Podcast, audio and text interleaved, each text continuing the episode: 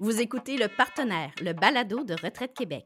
Ensemble, on prend le temps d'aborder tout ce qui entoure la planification financière de la retraite, les régimes de retraite et l'allocation famille. Bref, comment on vous accompagne tout au long de votre vie. Parce que Retraite Québec, c'est votre partenaire en sécurité financière.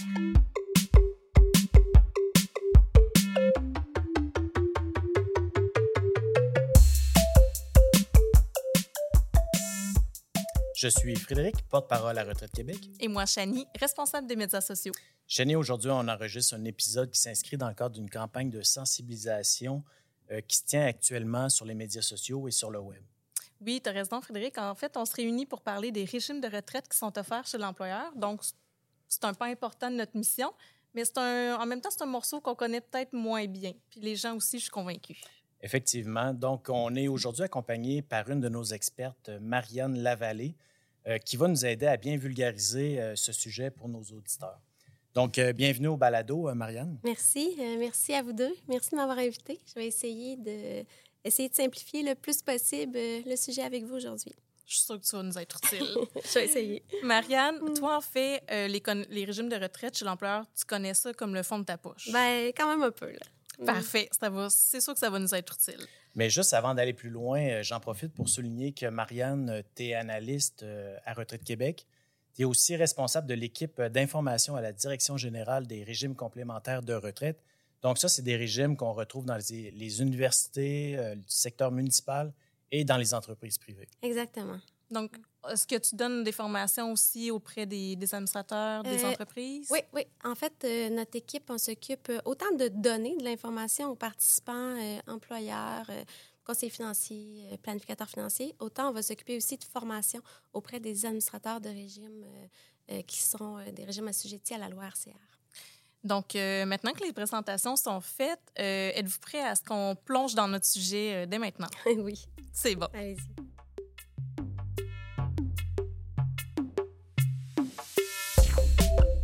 Parmi tous les régimes de retraite offerts par des employeurs, Retraite Québec est responsable de la surveillance de près de 900 d'entre eux, ce qui représente 203 milliards de dollars d'actifs. Au Québec, on estime que globalement, c'est environ 55 de l'ensemble des travailleuses et des travailleurs qui participent à un régime offert par leur employeur ou disposent d'un outil d'épargne collectif. Bon, alors je m'adresse d'abord à nos auditeurs ici avec la base. Vous le savez sans doute, mais euh, les revenus qui sont issus des régimes de retraite publics donc ceux du gouvernement du Canada, pensons à la pension de la sécurité de la vieillesse, ou au Québec, le régime de rente du Québec, euh, il offre une protection de base à la retraite, mais c'est pas assez pour maintenir notre niveau de vie euh, à la retraite. Effectivement, Chénie, comme tu mentionnes, en fait, euh, les régimes publics, ça nous permet d'assurer la base, mm-hmm. mais si on veut réaliser vraiment tous nos, nos projets de retraite qu'on veut réaliser, qu'on a en tête, il faut absolument de l'épargne pour combler cette différence-là. Donc, l'épargne personnelle, ça fait partie intégrante de notre système de retraite. Et un bon truc pour euh, épargner facilement, ben, c'est de participer à un régime qui est offert par l'employeur. Euh, tout à fait. D'abord, quand on parle d'épargne individuelle, elle peut être enregistrée. Comme par exemple, euh, on connaît les REER et mm-hmm. les CELI. Les plus connus. Oui, exact. Puis, grâce au placement qu'on va faire, ben, notre argent va pouvoir fructifier à l'abri de l'impôt. L'épargne individuelle, elle peut aussi être non enregistrée. Par exemple, euh, ce qu'on a dans nos comptes bancaires, euh, aussi même nos avoirs immobiliers, c'est de l'épargne non enregistrée. Puis, il faut savoir, par contre, que euh, l'épargne non enregistrée, bien, elle va toutefois pas nous offrir d'avantages fiscaux, mais elle va nous permettre un peu de diversifier nos avoirs. ça va comme venir compléter notre bottelaine, surtout dans les cas où est-ce qu'on a déjà atteint les limites fiscales imposées par l'épargne enregistrée. Parfait. Ça permet de diversifier ou d'être plus flexible, j'imagine. Donc, l'argent qu'on met sous notre matelas, c'est pas de l'épargne immobilisée. en fait, c'est pas de l'épargne enregistrée. Enregistrée. Oui, exact. Est immobilisée sur ton matelas. Mais tu peux la bouger, tu peux la changer. Maintenant, est-ce que tu pourrais nous parler de l'épargne collective, là, quand on parle vraiment là, chez un employeur? Oui, bien, en gros, quand on parle d'épargne collective euh, chez un employeur, ça va vraiment venir regrouper euh, les régimes complémentaires de retraite, les régimes volontaires d'épargne retraite qu'on appelle les RVER, e mm-hmm. euh, aussi les REER et les CELI, mais collectifs cette fois-ci. OK. Marianne, sur les réseaux sociaux, on lit souvent des commentaires de personnes qui nous disent qu'ils préfèrent épargner par eux-mêmes. Oui, c'est vrai. Ouais. Donc, est-ce que tu pourrais nous parler des avantages de l'épargne collective? Autrement dit, est-ce que les gens devraient privilégier l'épargne collective plutôt que l'épargne individuelle? Mm. Bien, en premier, je dirais que ça faut être discipliné. Hein. Ça prend une bonne capacité de discipline pour, Pour le faire euh, pour le faire, absolument. Puis, euh, c'est sûr qu'on peut le faire euh, de façon individuelle, puis on peut réussir à se ramasser de l'épargne personnelle, mais les gens qui vont décider de faire ça, ils vont quand même se priver de plusieurs avantages vraiment intéressants qu'offre l'épargne retraite collective. Puis, comme je disais, la première chose, c'est que ça prend une bonne discipline pour le faire soi-même. Voulez-vous que je vous en nomme quelques avantages de Ben l'épargne oui, Ben oui. collective? tout. Bon. Premièrement, euh, le fait de participer à l'épargne collective, ça va imposer en quelque sorte une discipline Mm. d'épargne systématique sans trop d'efforts parce que euh, les cotisations du travailleur elles vont être déduites directement sur la paye. On s'en aperçoit pas nécessairement. C'est enlevé sur la paye, c'est prélevé, donc on n'a rien à faire, ça va se faire tout seul. Est-ce que c'est aussi un avantage fiscal dans le sens où ça réduit justement mon montant? euh, Oui, oui, exactement. Puis, euh, un autre avantage, euh, selon le type de régime qui est offert, euh, c'est qu'il y a une possibilité aussi de bénéficier de la cotisation de l'employeur. Hmm. J'ajouterais encore une fois que euh, les rendements sont généralement meilleurs avec l'épargne retraite collective comparativement à l'épargne individuelle, notamment à cause des frais de gestion qui vont être plus petits. Mhm. Fait que vous comprenez que si Ouais. les frais de gestion sont plus petits, ben, ça va plus faire ça, ça va avoir poches. plus d'argent dans nos poches, exactement. Oui, c'est des avantages euh, non négligeables, en effet. Quand on parle des régimes complémentaires de retraite que les gens y appellent euh, peut-être plus dans le jargon des fonds de pension aussi, euh, on peut facilement se sentir perdu puis pas s'y retrouver là, euh, à travers les différents types de régimes. Pourrais-tu nous parler des principaux, disons, qu'on qu'on a plus de chances de retrouver là, chez notre employeur? Euh, en effet, tu as raison. hein, les gens appellent souvent ça des fonds de Mhm. pension ou même des régimes de retraite de l'employeur. Euh, avant de répondre à ta question, Chani, j'aimerais ça juste venir simplifier. Euh, vraiment, c'est quoi un RCR? On dit, je dis un RCR hein, Ouais, parce ça que, sort d'où, ce, Ouais. ce titre-là? en fait, nous, pour simplifier nos communications, on a, on a choisi de, de surnommer les- avec l'acronyme des régimes complémentaires de retraite, ce qui est la même chose qu'un fonds de pension ou qu'un régime de retraite chez l'employeur. On a décidé d'appeler ça C'est RCR. englobant. C'est englobant. C'est Ok. appelé ça, c'est plus court aussi. C'est Oui. complémentaire au régime euh, public, finalement? Oui, absolument. C'est complémentaire au régime public. Donc, c'est une question qui nous est souvent posée. euh, c'est quand on parle des régimes, euh, de- c'est-à-dire les régimes de retraite qui sont sous la loi RCR, c'est quoi un RCR? Donc, il faut savoir que euh, c'est vraiment pas compliqué. Un RCR, c'est un contrat. C'est un régime, en fait, un régime de retraite qui euh, a, en fait, on dit un régime, mais un régime, c'est un contrat, c'est écrit, un contrat dans lequel il y a des dispositions. Puis le contrat, il va être entre l'employeur ou l'employeur et le syndicat et le travailleur. Mhm. Puis, quand je parlais des dispositions qu'on va voir dans le contrat, alors ces dispositions-là, euh, c'est sûr qu'ils doivent respecter les lois qui ont été mises en place par le gouvernement, dont euh, je parlais tout à l'heure de la loi RCR qui euh, est chez nous à Retraite C'est Québec. ce que votre équipe euh, Surveille. surveille. Oui, ou- exactement, exactement. Fait parce que, comme vous le savez, dans le fond, euh, ces lois-là qui sont mises en place ont vraiment pour but de venir protéger Mm. les droits des participants Ben oui. et des bénéficiaires. Autre, euh, avant que j'y arrive à ta question, autre, autre chose que je voudrais dire, c'est que, évidemment, ces régimes-là, ils sont administrés par un administrateur. Puis, euh, quand on dit que l'administrateur a vraiment pour but d'administrer le régime, c'est vraiment qu'il y a un devoir de fiduciaire. Donc, euh, il doit, selon la loi, agir euh, avec prudence, diligence et compétence. Pour le bien du travailleur. Oui, exactement, pour vraiment l'ensemble des participants et bénéficiaires du régime, vraiment dans leurs intérêts. Je trouvais que c'était important d'en parler euh, pour que nos auditeurs comprennent que quand on parle d'un RCR, euh, c'est encadré et c'est surveillé. Surtout, ben oui. Ouais. C'est sécurisant, ce Oui. que tu nous dis là. Donc, je reviens à ta question. Alors, euh, pour faire simple, il existe trois principaux types de régimes de retraite. Donc, euh, on parle d'abord du régime à prestations déterminées. Vous connaissez euh, le régime de retraite des employés du gouvernement et des organismes publics, soit le, Le REGOP. REGOP. Oui, ça en est un exemple. Il y en a d'autres, mais celui-ci, c'en est un. Donc, tout ce qui est euh, employé du gouvernement, santé, éducation, Oui, peuvent exactement. se retrouver dans ce régime. Oui, ils peuvent se retrouver dans des... ré- Ils peuvent avoir un régime, justement... Ils ont, en fait, un régime à prestations déterminées. Ensuite, on a des régimes à cotisation déterminée, puis euh, des régimes de retraite à prestations, à prestations cibles. La prestation cible. OK. Oui. C'est important pour que nos auditeurs puissent bien les distinguer là, pour justement bien comprendre ce, ce à quoi euh, ils ont droit chez leur employeur. Puis, Ouais. euh, Parce qu'on entend souvent des gens, en fait, qui nous disent j'ai un régime de retraite dans mon, dans mon entreprise ou euh, pour- chez mon employeur, mais ils ne savent pas, en fait, quel type Oui. de régime, puis c'est quoi Ouais. les avantages, les bénéfices Mm. qu'ils en tirent euh, ultimement. Je, je vais vous... En fait, je pense que ce qui peut être bien, c'est que je vous présente en premier un petit peu rapidement les, les deux, deux principaux, exactement. Euh, dans le... Mais ça va être important, par contre, ceux qui ne connaissent pas Question comme régime, qui, après nous avoir écouté, aillent De s'informer. Oui, ben c'est oui, ça. courir, euh, Exactement, en plein leur ça. employeur. Oui, Ouais. c'est ça. Ou même juste voir hein, le sommaire Leur- de leur régime, ils vont Mhm. pouvoir euh, avoir l'information. Parce qu'à chaque les année... lettres hein, pas ouvertes, là, sur le coin. Oui, c'est ça. Parce que je pense, tu vas sûrement le, le mentionner tout à l'heure, mais les gens reçoivent un sommaire à chaque année. Je Oui. pense que c'est dans la loi, Un relevé annuel. un relevé annuel Oui. qu'on doit transmettre, euh, que ce soit un régime à prestation ou à cotisation déterminée. Oui, absolument. Donc, effectivement, sur le relevé, c'est un bon endroit pour euh, avoir l'information. euh. Donc, si je vous Mais présente maintenant qu'on ne l'a pas, Ouais. peux-tu nous faire un... un petit résumé, petit- dans un le fond, euh, ouais, vous avez toute l'information sur notre site web, mais si je les résume, dans le fond, je vais résumer juste les deux principaux, qui est le régime à cotisation déterminée, régime à prestation déterminée. Ça vous va? Oui. Dans le fond. Fait que pour ce qui est du régime à prestation déterminée, ce qui est important de retenir, c'est que c'est habituellement l'employeur qui assume le risque au financement du régime. Donc, c'est un régime qui est intéressant pour les participants puisqu'il y a une certaine prévisibilité. La rente, elle va être fixée à l'avance selon une formule précise. Donc, euh, c'est vraiment beaucoup plus facile de planifier le montant qu'on va avoir. Parce qu'il y a une promesse, finalement. Oui, On promet une exactement. rente. Exactement. On La sait promesse- exactement combien on va recevoir. Exact. Ça ressemble à une formule, souvent, qu'on va Parfait. voir. Exact. Puis, quand on parle maintenant du régime à cotisation déterminée, ben, c'est un peu l'inverse du Comme le régime. nom le dit. Oui, exactement. Donc, c'est c'est plus les, les cotisations, là, que j'imagine, qui sont déterminées, Oui. mais qu'on connaissait, on connaît pas nécessairement ce qu'on va recevoir au bout, à la retraite. C'est exactement ça. Est-ce- Oui, vas-y, vas-y. Ben, je te laisse C'est quoi? continuer, mais je me pose la question, est-ce que c'est nécessairement moins bien? Non, pas nécessairement. En fait, il y a des régimes de retraite qui sont plus généreux que l'autre, que ce soit un prestation déterminée ou un cotisation déterminée. Ça varie vraiment d'un régime à l'autre. Parfait. Euh, donc, comme tu le disais, vraiment, ce sont les cotisations, dans le fond, c'est ce qui est déterminé à l'avance. Et puis, euh, ils ont souvent un taux fixe, dans le fond, autant pour l'employé que pour l'employeur.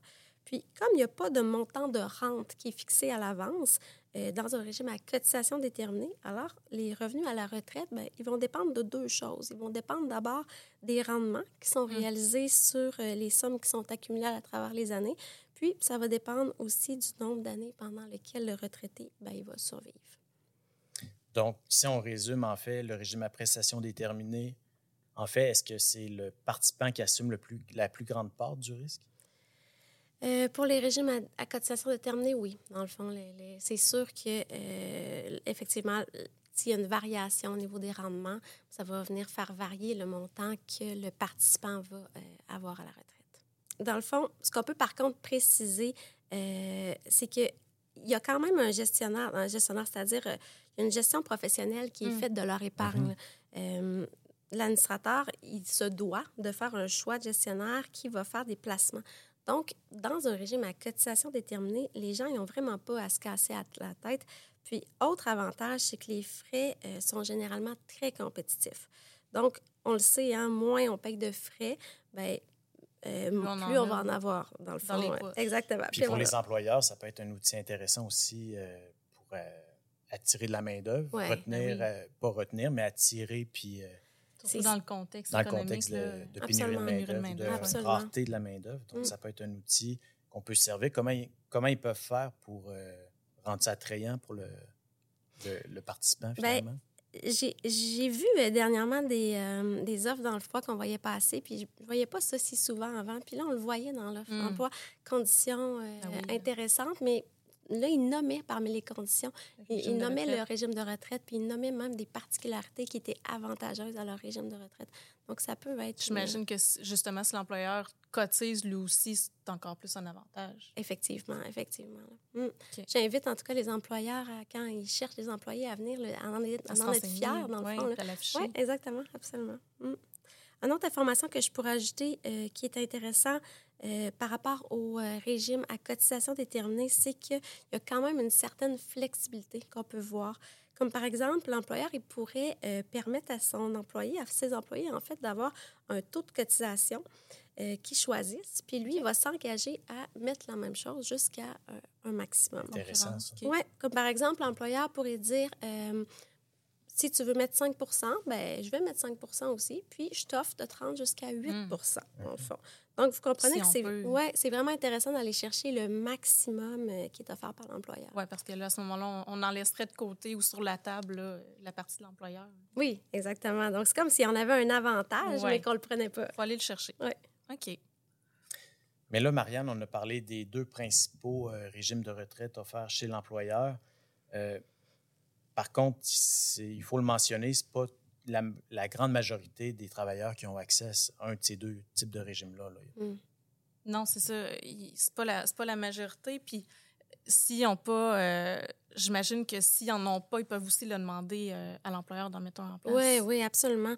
Euh, ça, je tiendrai à le mentionner là, que euh, ces personnes-là peuvent demander à leur employeur de joindre euh, un régime volontaire d'épargne retraite qu'on appelle communément le RVER. OK.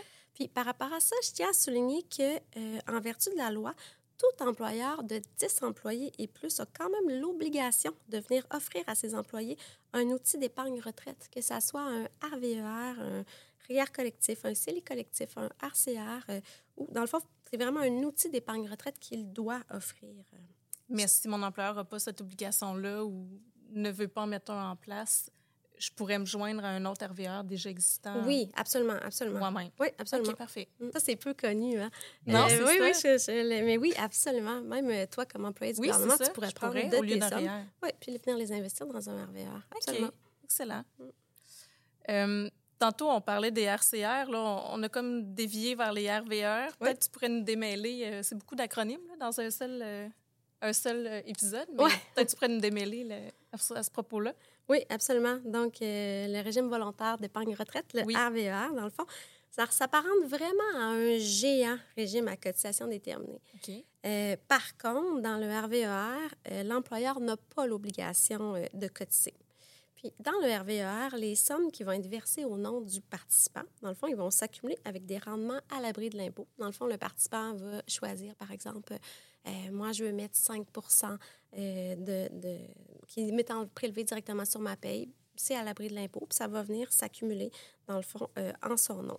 Et puis, euh, il doit savoir euh, que s'il arrivait quoi que ce soit, qu'il avait besoin de ces sommes-là, euh, qu'il a lui-même euh, Mm. accumulé, dans le fond, euh, il peut toujours les retirer là, euh, en tout temps. En cas de maladie grave ou En fait, euh, situation comme ça? en fait, Marianne, c'est juste pour préciser, Oui.